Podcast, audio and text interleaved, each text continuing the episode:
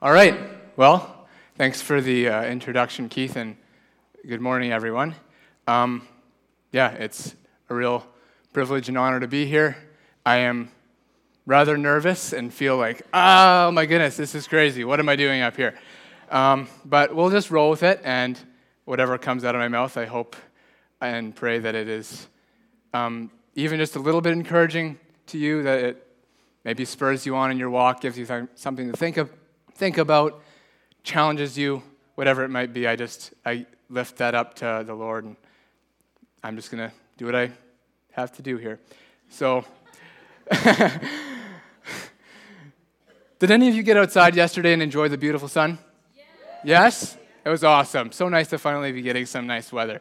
Um, I did, and I have an awesome sunburn to prove it, right on my face, because I was standing outside without a hat for a couple hours. So that was brilliant. But uh, for those of you who know me at all, you know that my face goes red all the time, anyways, whenever I'm doing any sort of exercise or under pressure or feel like I'm in a spotlight. So I think it'd probably be red anyways, but I got a sunburn and it doesn't feel great. Um, so yeah. Like I said, I, it's a huge honor to be up here and I'm nervous, and it feels strange looking out and seeing so many people who have, throughout my life, poured so much into me and been mentors to me, leaders to me that I've looked up to. And this morning, I just, yeah, it, it's weird. Now I'm up here speaking to you, so like I said, I hope that what I have to say encourages you. What I'm going to talk about today is, if the slide works, intimacy with Jesus. How other things can creep up and become idols to us, they can get in the way of that intimacy.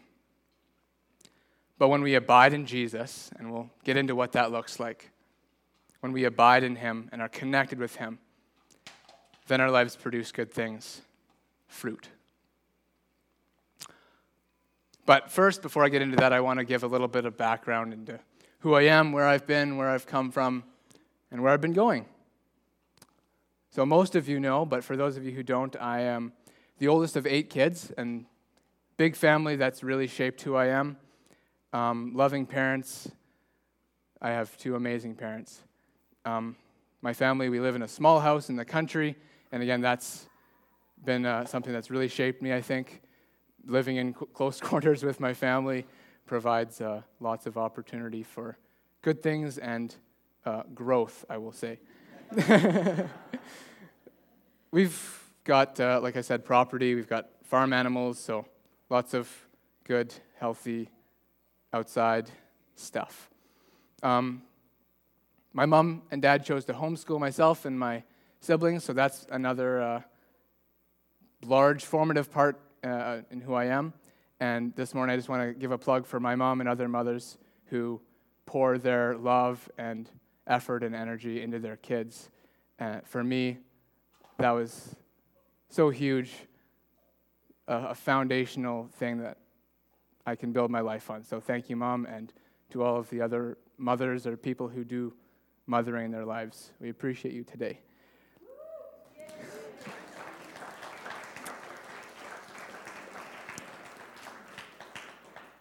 So lots of stuff. I grew up. Um, hockey was a, a, big passion for me, something that I um, was really into meant a lot to me for family dynamic reasons, just because it's so demanding in terms of time and finances.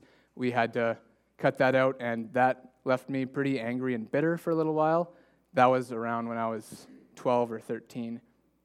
And what happened sort of in my life next the next period that I'm going to be talking about is what I've come to call the dark years. I generally had a bad attitude, a poor outlook on life, was discontented with life. Um, I'll get into that more in a little bit, but I'm thankful that didn't last too long. Then uh, high school sort of happened, and it had its ups and downs like everyone else. I was really into sports and working hard. I love learning, and I wanted to do really well, so I worked hard to get good marks. And I also had a pretty serious relationship while I was in high school, too. And then coming off all those things last year with high school wrapping up, I just found myself just questioning okay, what's next? Where do I go from here? And I, I was sort of realizing, you know what, I'm not really where I want to be in terms of my relationship with God. Just feeling like something's, something's been missing over the past years. And, and before I go off to university, I really want to spend some time wrestling through some things, getting to know God more, going deeper with my faith, making it my own, and, and healing and lots of different things. So that was last year. That was my, my gap year. I wanted to go deeper with God and seek and search. And among other things, he opened up so many doors and closed some doors. But one of the doors that he opened was working here at church and um, just really being mentored by Keith and the other staff members here, which has been really wonderful. It's, it's not always been, I will say, the most thrilling thing, but but in the day, day in, day out um, routine of it, um, I think it has really made a huge difference in my life, and it's been amazing. So thank you, Keith, and um, others. You know who you are. So being at church. Um, I learned so much from, from Keith and others doing the discipleship class that we've had here serving here and in other places as a ski coach and doing lots of other volunteering. I really wanted to know Christ. I really wanted to get to know him more and deeper, to serve him and glorify him by producing fruit in my life. But I often found myself wrestling with Scripture and finding more questions than answers. And I started to see a pattern in myself at the time, and then looking back on my life, just seeing a pattern of really not putting God first in my life. Yes, wanting to, yes, being committed to Him, but then when you really get down to it, being devoted to and driven by other things more than I was being devoted to and driven by Him. I wasn't really abiding in Jesus on the whole.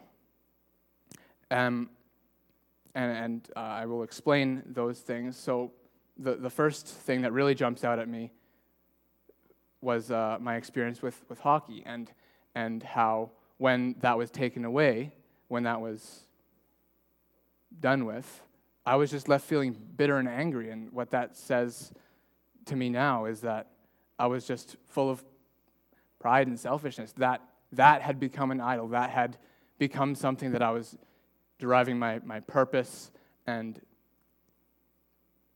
it was, it was too high of a, a thing for me. It was taking God's place, I think.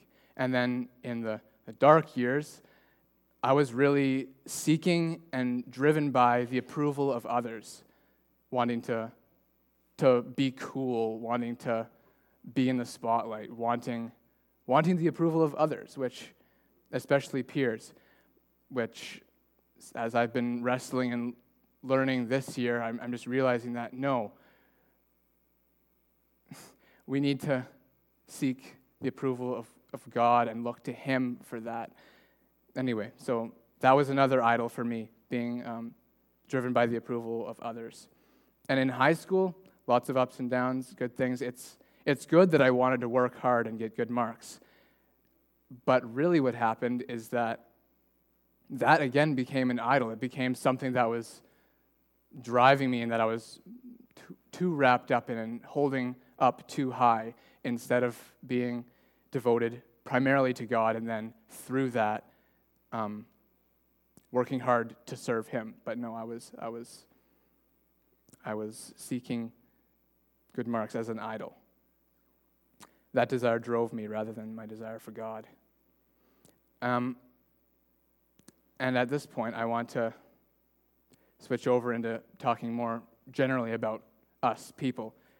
In many areas in, in my life, I was pursuing things other than God good marks, approval, selfishness, ambition, even relationships. I was pursuing those things more than God. And I think that that's something that we all struggle with at times, whether we realize it or not. Wherever we are in our walk with God, I think that we can have a tendency to slip into idolatry Now, idolatry, when, when we hear that, we think, okay, maybe that's, that's something that the Old Testament Israelites struggled with. They had like clay idols that they bowed down to and worshiped. But really, it's not just an Old Testament issue, it's pervasive throughout the whole scripture, especially the New Testament. It's something that we can all struggle with because an idol isn't just a, a clay object, it can be anything, even good things. Anything that captures our hearts, our minds, our affections more than God. Um, that is a quote that I took from a book that I read this year and I found really good. I'll just share it with you so you can see it. This book, Gospel of Treason, I think really was gave me a lot of things to think about and chew on. So idols, things that capture our hearts and minds and affections more than God. I think, like I said, all of us have a potential to struggle with these things. And idols can be good things like your hobbies, your job, wanting to be fit, physical, physical fitness. Food can be a huge thing. Sports, pride, I'm sure it looks very different to all of us. What's my next slide? Oh, yeah, there's that. I forgot about that one. That's what I just said. What's next? Oh, not yet. Okay. um, and idols always come between us and God. They always come between us and having full intimacy with Him. I'm going to be reading from John chapter 15, verses 1 to 17, where Jesus is talking about our int- intimacy with Him, abiding with Him, and relating that to a vine and its branches and the connection there. Um, that's that's what I'm going to be getting into and explaining uh, the intimacy f- thing with Jesus. But before I do, I want to talk about vines a little bit because a couple years ago I worked in a greenhouse growing tomatoes. This is not my greenhouse, but I would walk up and down the aisles with my snippers, pruning the plants, taking off excess, um, dead, sick leaves, things that were not helping the plant produce fruit. And one of the main things that we'd be pruning off, snipping off, are things that we called suckers. They're, in this picture, you can see the vertical, the main vine, the branch sticking off the side, and then there's that little shoot in between them. Those are suckers. The branch takes, or gets its, its life, its water, its nutrients from the vine. That's how it lives, of course.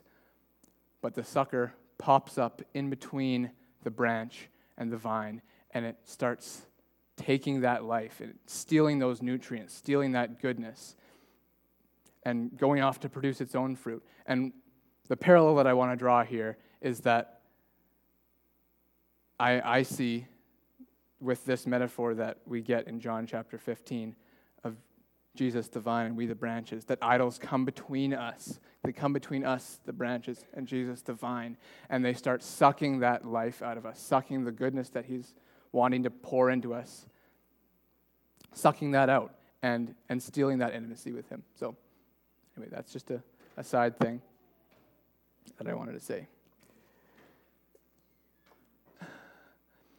And now I'm going to read this scripture, see what intimacy with God looks like, what God wants for us, I think.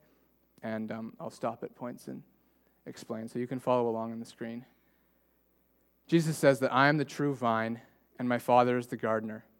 He cuts off every branch in me that bears no fruit, while every branch that does bear fruit, he prunes so that it will be even more fruitful. You are already clean because of the word that I have spoken to you. Now remain in me as I also remain in you. No branch can bear fruit by itself, it must remain in the vine. Neither can you bear fruit by yourself unless you remain in me. So, what we're getting from this is God is the gardener, Jesus is the vine, we're the branches. It's His will that we remain and abide in Him. Like I said, a branch gets its water and nutrients, its life from the vine, and we receive our spiritual water and nutrients and life from Jesus when we remain in Him. It's God's will that we remain in Him. And what does that look like? Daily relationship, seeking Him, walking with Him. In high school, uh, it was generally accepted that when a teacher repeated a point multiple times, twice, three times, then that point was important. In this passage, this and proceeding from here, Jesus says to remain in him or abide in him. Seven times he says that. So that's important. We need to really think about that, think about what that means in our lives. That's what I've been wrestling through this year, and I think that's something that we all need to wrestle through. What does it mean for us personally, for you personally, to remain and abide in Jesus, to have that connection? So, carrying on. So, I'm the, the vine and you are the branches. If you remain in me and I in you, you will bear much fruit. But apart from me, you can do nothing. If you do not remain in me, you are like a branch that is thrown away and withers. Such branches are picked up and thrown into the fire and burned.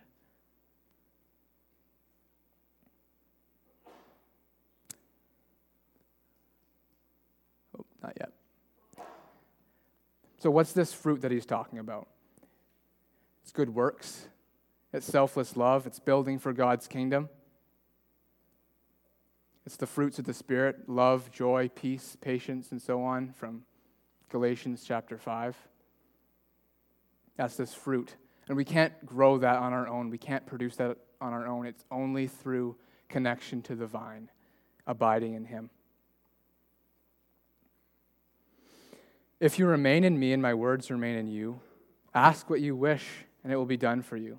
This is to my Father's glory that you bear much fruit, showing yourselves to be my disciples. That's an interesting thing. Think about that and pray about that. What does it mean to What's, what's he saying when he says that? When we ask whatever we wish, it will be given for you. I think maybe we don't take that as seriously as we should. I don't have all the answers, but I encourage you to, to think about that. What does that mean? Pray about it.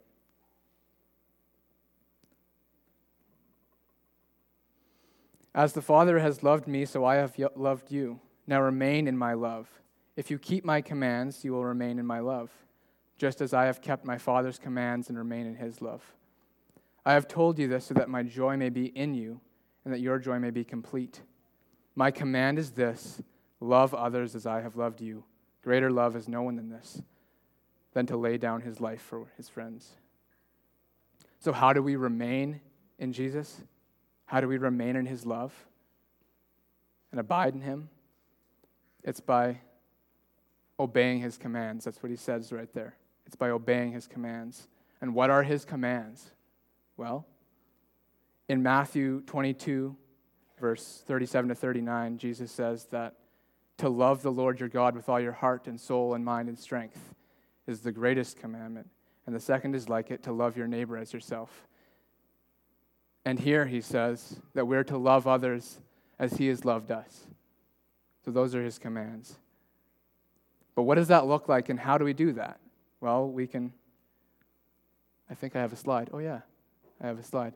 So, Romans chapter 12 and 1 Corinthians chapter 13 give us a good idea of what it looks like to love, to love selflessly in the way that he is saying here, but it isn't always easy. It's sure not easy when it comes to actually living it out.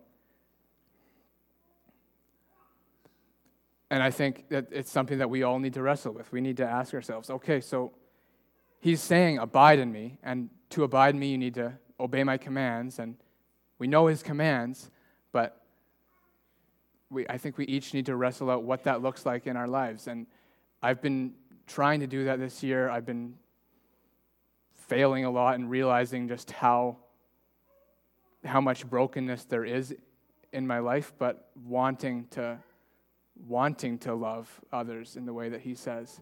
And these are four things that just throughout the year have been standing out to me as, as ways that I can do that. These are things that have made a difference in my life, and I encourage you to think about it in your own lives. So for me, it's confession of wrongs. It's when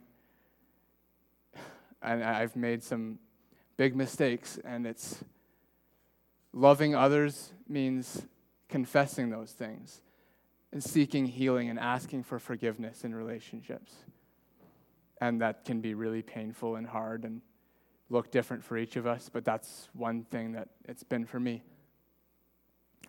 Another thing is serving in situations where you won't get anything back, selfless love. For me, it was coaching this year, spending lots of time volunteering um, with little kids and lots of different ages, especially as a ski coach and a mountain bike coach and uh, in other places. Giving selflessly and not expecting anything back. So, th- those first two are sort of the, the love others side that I've been wrestling through in my own life. This third one is the okay, how do I love God with all that I am? It's earnestly seeking God daily. It's praying over and over again Psalm 139 Father, search me and know me. Test me and see if there's any offensive way in me and lead me in the way everlasting. That's been huge for me this year. And lastly, for myself, I so easily fall into, fall away from being spirit minded. The Spirit in Romans chapter 8, Jesus or Paul gives us a good idea of what it means to be spirit minded. It's, it's life and peace, it's the things of the Spirit, the fruits of the Spirit. But I have such a tendency to fall away from that and to be selfish, to, to be prideful, to, be, to go back to the ways of the, the flesh, the sinful ways. So for me, it's just deliberately I am going to be spirit minded. Father, help me to be spirit minded. Help me to dwell in you, to, to be filled with your fruit, your love and joy and peace. It's a deliberate thing that I have to do throughout the day. And maybe that's applicable to you in your life. Like I said, these are things that I've been wrestling through this year, trying to figure out okay, how do I really obey God's commands? So I encourage you to also do that. And most of you are older than me and further along in your faith journey. Maybe you've already got these things figured out, or certainly more figured out than, than me. So just, but I think that we can still wrestle with them no matter where we are. So, carrying on again, Jesus goes on to say that you are my friends if you do what I command. I no longer call you servants because a servant does not know his master's business. Instead, I have called you friends. For everything that I learned from my Father, I have made known to you. You did not choose me, but I chose you and appointed you so that you may go and bear much fruit, fruit that will last. And so that whatever you ask in my name, the Father will give to you. There's that again. We should think about that. What does that mean? And finally, this is my command love one another. What's my next slide? Good. So that, that's the end of the, the section of Scripture. So, what do we do with that? We need to think about it.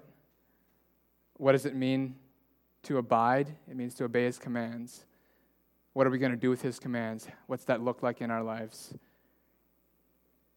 And what can we do this afternoon if we have idols in our lives that are coming in between us and God. Maybe you know what they are, maybe you don't know what they are. But the first step in having that intimacy with God, in abiding with Him, is removing the stuff that's in between us. For me this year, it's just I've wanted so badly to, to have intimacy with God, to know Him. But I, I picture Him, God, in, in terms of that. Just saying, Jacob, I'm here. I haven't gone anywhere, but look where you are. Look what you've allowed to come up in your life and come in between us. Look at the, the things that are suckers in your life, that are sucking my joy and peace out of you. Look at the things in your life that you're holding up above me, that you're pursuing more than you're pursuing me, that are commanding your heart and your desires more than I am. so this year's been wrestling through those things. Mostly it's been acknowledging them. I haven't, of course, figured it all out. I'm not perfect all of a sudden. I still, of course, struggle with those things. And we will, because we're still in a sinful and broken world. but that's what we need to do to, to figure these things out and come, come to Him. So, what do we do this afternoon to start dealing with our idols and start abiding with God? Well, first, identify and name idols if you know what they are. Identifying them, writing them out, might help you get some, just framing it a little bit more to understand okay, this is, this is where my issue is, this is the area that I need to work on. And then you can give it to God in prayer. You can journal about it, how, how you're making progress.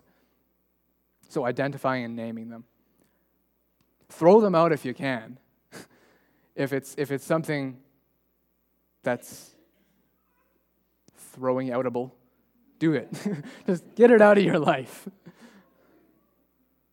but it's usually not that easy because a lot of the time, I think they really work deep into us and we find that we're depending on them. So it's usually not just a matter of throwing them out. And sometimes that can just lead to more, more trouble. So if it is something that is going to take some a longer period of time to work through, well, again, start by naming it. If you can, bring someone else into it. Make yourself accountable to someone else, another person, a friend, having somebody else to hold you accountable might help. But definitely lift it up to God in prayer every day. So bring it to someone else. And replace the idol with something else. Replace it with abiding. While, while I was thinking of these last points, I just I looked up ways that you can get over addiction because I, I sort of see it similar. Maybe addiction can be an idol to some people. And one of the, the top things that they recommended for people who are trying to get over an addiction is to, okay, so you've taken it out, now replace it with something else. Because if you leave that area empty, if you leave that part of you empty, it's going to be so much harder to stay away from it.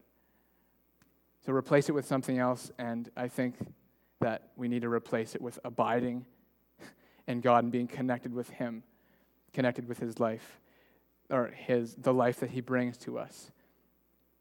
And that's in daily devotion. That's in earnestly seeking Him. That's in reading His Word and praying and being connected with a community that is, as a community, seeking God, faith community, serving. So replace the idol with something else.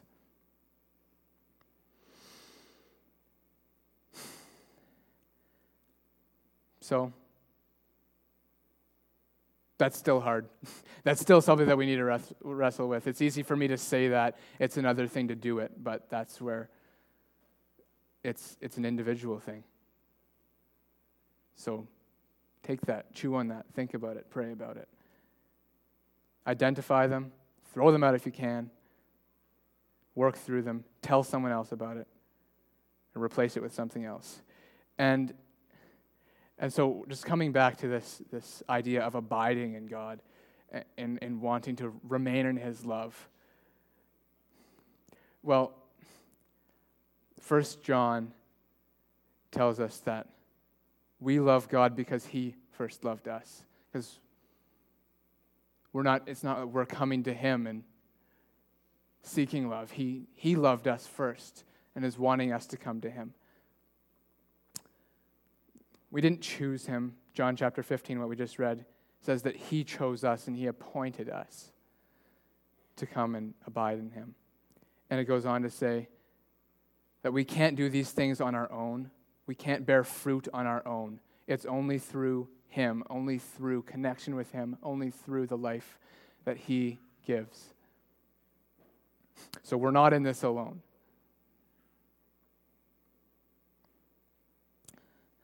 Um, the next thing that I want to do as I'm starting to come to the end, yeah, good, that worked. I want to read the lyrics of a, a song that, as I was preparing this, came to mind. Actually, one line of it came to mind. The line was selfish ambition and my pride. And I was like, what is that song? And I asked my brother, and immediately he was like, yeah, that's the one. And he was right. So good job. My brother's awesome. Um, I, I feel like in a lot of ways this this just encompasses hits the nail on the, the head with where I've been going with this, what I want to do, because, well, let me read it and then I'll talk about it. and this is by, um, who's it by? Rend Collective. Maybe you know it. Everything's on the altar now. No holding back, no holding out. In view of your matchless sacrifice, take every treasure, take this life. All that I am for all that you are, my Lord. All that I have for all that you are. You're the pearl beyond price, greater than life, all that I am for all that you are. The selfish ambition and my pride, I'm giving up, I'm letting die. In these empty hands, I have it all the pure joy of knowing you, my Lord. As it's only in surrender that I'm free. Selfish ambition and my pride are huge things that I've struggled with and continue to struggle with. But I I want those gone. I want them to, to die, to give them up. I want everything to be on the altar. No holding back, no holding out. I, like I said, I just feel like this does a nice job of summing up sort of where I've been, what I want. I want I want to surrender fully because Jesus is the pearl beyond price and greater than life. Nothing that nothing else is worth more than knowing him and being connected with him. There's no idol that can possibly be compared to compared to the surpassing value of knowing him. So think about that and chew on that and what does it mean in your lives? I can't remember what my next slide is. Uh, not yet. Go back to that one. so, moving forward, what I just want to share with you some of my thoughts because now you know a little bit of where I've come from and what I've been going through. And what I'm asking myself now is okay, so I want to abide in Jesus, I want to be connected with Him, I want to obey His commands. And what is that going to look like throughout the rest of my life, or specifically in the next thing that I'm doing university. How am I going to live this, live this in that, in at LU? I don't know. I want to get involved with campus ministry. I want to keep serving at camps, Dorian, seeking God earnestly day to day, continue wrestling through these things, continue just giving up my idols, giving these things up, taking them to God, being honest with other people about how I'm struggling. Another way that I, I feel that I, I want to continue in moving forward with this, with um, loving others and obeying his commands, is yeah, it's being involved at camps, but I don't know, I just feel a special desire to connect with with boys in their adolescent years who have had troubled families, maybe who haven't had a, a dad. I don't, I don't know what that's going to look like in, in my life, but that's something that I, I feel a desire. I think that's going to be maybe one way that I, that I love others as Jesus loved me moving forward. I'm not sure what that's going to look like yet, but I want to keep serving and earnestly seeking God. So, what about you? Hmm. Where did it go? There we go. What are you going to do to obey his commands? What would it look like to have a bit more freedom from your idols? To have a bit more intimacy with God? To be connected with him, to abide in him like a branch in the vine? To obey his commands and abide in his love. And that's what I want to leave you with those thoughts. And I think that's all.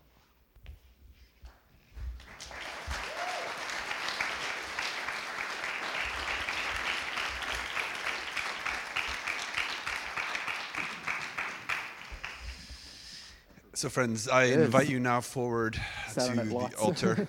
Uh, whatever God spoke to you about today, uh, whatever's on your heart, maybe it's an idol or maybe it's a dream that you have for yourself. These are good, good things to come and to take the bread and dip it in the juice and uh, remember that God is with you. He chose you um, and He's reaching out to you and waiting for you to reach back.